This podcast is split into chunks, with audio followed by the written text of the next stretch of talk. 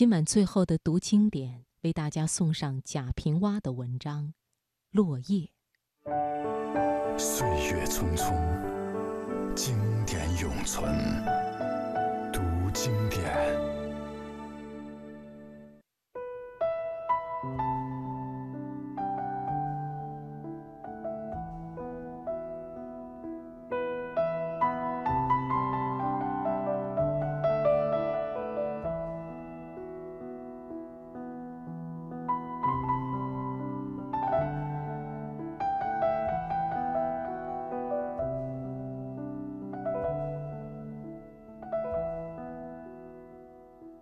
窗外有一棵法国梧桐，样子并不大的。春天的日子里，它长满了叶子，枝根的绿得深，枝梢的绿得浅。虽然队列相间而生，一片和一片也不尽相同，姿态也各有别。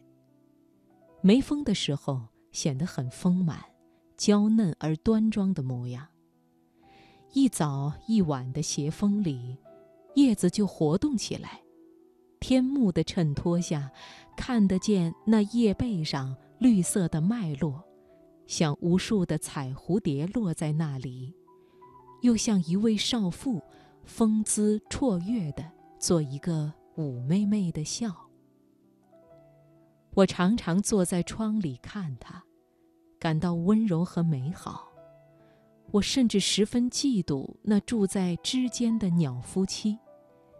他们停在叶下欢唱，是他们给法桐带来了绿的欢乐呢，还是绿的欢乐使他们产生了歌声的轻妙？法桐的欢乐一直要延长一个夏天。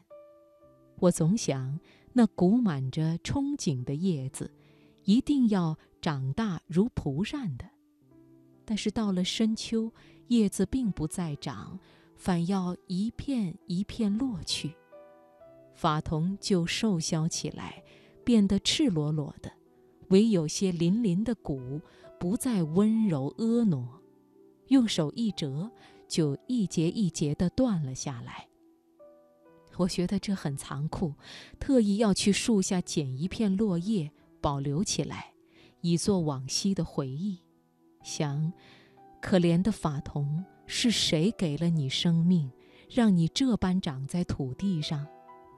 既然给了你这一身的绿的欢乐，为什么偏偏又要一片一片收去呢？